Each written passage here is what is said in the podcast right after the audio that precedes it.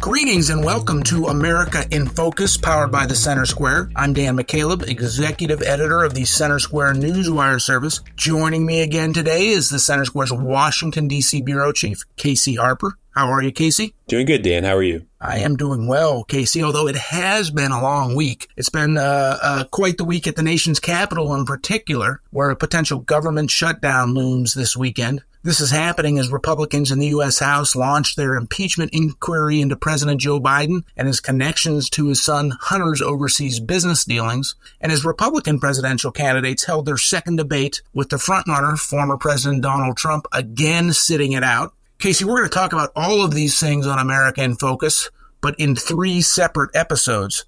This episode will focus on what a government shutdown could mean. But if li- listeners want to hear you and me discuss the impeachment inquiry and the uh, Republican debate, just a reminder you can download and listen to all of these episodes at americastalking.com or any of your favorite podcast sites. Casey, we're recording this on the morning of Friday, September 29th, just hours before federal government agencies run out of approved funding from Congress to keep operating. Uh, we're going to rush this segment out to our audience because this developing story could change at almost any moment. But as of right now, a little after 9 a.m. on Friday, September 29th, there is no deal in place to keep the federal government operating. Casey, tell us what that means and what you're hearing. Yeah, I'm hearing uh, chaos is the number one word between, um, especially among Republicans. I'm hearing, you know, talking to federal employees. I know a lot of federal employees. I think their attitude is, uh, here we go again. you know, and actually, some federal employees, they don't mind the shutdowns because it's basically a free vacation for them because they will get back pay. Um, essential workers, essential employees will have to keep working and then get back pay. They'll work without a paycheck, but then um, once the government, uh, you know, once they kind of get their act together and pass something, they will get back pay. But a lot of these federal employees, they're they're not going to have to really come into work um, for however long it takes. And in the past, it's, it's you know taken quite a while, and then they're going to get uh, they'll get paid retroactively anyway. So it's kind of a free um, a free vacation for a lot of these uh, for a lot of these workers, something I know you're really familiar with, Dan. Um, well, I was going to say, Casey, you're pretty much an expert on free uh, va- vacation. No, you can't take. I beat you to it, Dan. I still beat you to it. So that's you know that's the federal employee side. I mean, for some of them though, it, it can be uh, you know anyone living paycheck to paycheck. You know, there is kind of a, a meme about federal bureaucrats, and, and I get that, but not all federal employees by any stretch are living large.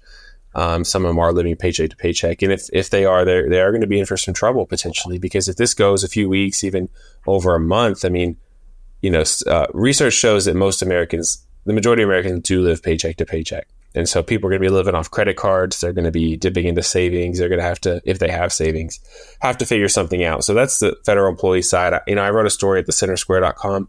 And I, the point of the story is I just wanted to point out that this is not just a a Washington D.C. problem. This is not just affecting the swamp creatures like like me and you know my my buddies. I guess. Oh, you got that right. Yeah, this is uh there are actually you know millions of people around the country. There's over a thousand federal civilian workers in every condi- congressional district. Right. That's not counting um, federal contractors. That's not counting you know U.S. service members. Right. Millers, um, members of the military. So there's over 2 million American civilians who work for the federal government across all 50 states and U.S. territories. And that's not just in D.C. So people around the country are going to be in their um, paychecks cut. And the hangup seems to be in the in, in the U House, the U.S. House, excuse me, where Republicans have a, the, the, slimmest of majorities, and it is Republicans that have uh, not all, but some Republicans that have been holding up um, potential compromises. Um, I mean, what's your gut tell you? I know we don't know uh, uh, until something actually happens, but what's your gut tell you? Is there going to be a deal, whether it be today, um, Friday, or is this going to linger into next week? I know you don't know for sure. Anything can happen. Well, but what's your gut tell? Don't doubt me, Dan. Actually, no, uh, you're right. It's who can know really, but I think we are going to shut down the government. Personally, the House is in chaos. Um, McCarthy has there, there's multiple levels to it. Speaker McCarthy. Yeah, Speaker McCarthy. So you know they they're supposed to pass these shut these um, twelve. There's twelve appropriations bills that have to be passed to f- appropriately fund the government. So all the spending across the whole government is broken into twelve gigantic bills, um, and they're supposed to pass those individually, and then you know kind of get deals on those and then pass them through. Um, but then they usually are unable to do that because the bills are so large and there's so much division. So they pass these CRs, continuing resolutions, which basically usually just kind of keep the status quo, maybe with some slight changes um, for another three months, maybe another year. That's what they usually do. And that's why people are frustrated. And then that new deadline comes, right? So that new deadline has come in this case. And a lot of people are really mad within the Republican conference that they haven't already passed or tried to pass those 12 appropriations bills. That's something a lot of Republicans really want. They want to go back to a more kind of the old way, the the what a lot of people say the right way that Congress is supposed to pass budgets, right?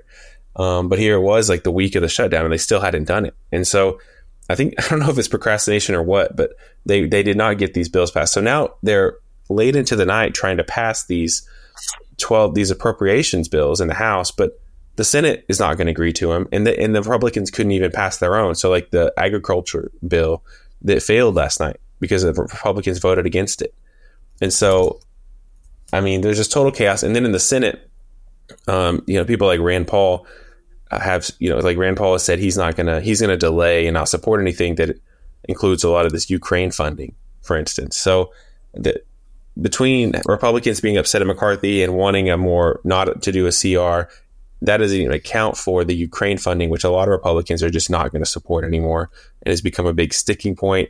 All that wrapped into one tells me that it's going to be um, into next week. Uh, I, I, we're, Okay. We're almost out of time, Casey, but one final thought. One of the big sticking points here for Republicans is that earlier um, this month, the U.S. national debt exceeded $33 trillion um, under President Biden, not just President Biden, former President Donald Trump, and, and uh, most recent presidents, the uh, the budget deficits uh, have soared. But President Biden has introduced and, and got passed these huge spending bills that, which is uh, uh, the increased spending has led to the 40 year high inflation that are causing Americans, you, you, their essentially their paychecks to to shrink because of the much higher costs of everything. And, and the Republicans that are holding this up want to rein in spending. Is that right? Yeah, I mean, it is right. The deficits have absolutely ballooned. I mean, they're even they're you know before COVID, the deficits were less than a trillion, and now they're well over a trillion. The the federal debt surpassed thirty three trillion, um, and so I mean, even this most recent deficit is about fifty percent higher than the year before. And you can't really blame that on COVID era spending, which is what they've been doing. They said, well, that was COVID. You know, we had to do things then how is this year's deficit higher than the last by a substantial margin? So the deficits are actually growing. The debt is growing extremely fast. Several um, federal programs are set to be insolvent within a few years. And uh, soon enough, it, it's projected that the interest payments on the national debt will be the most, the biggest expense, even more than national defense or Social Security um, for the federal government. Thank you, Casey. As we said up front, this is a developing story. It could change at any moment. Listeners can keep up with it, uh, with the developments at thecentersquare.com. But we are out of time. For Casey Harper, I'm Dan McCaleb. Please subscribe, and thank you for listening.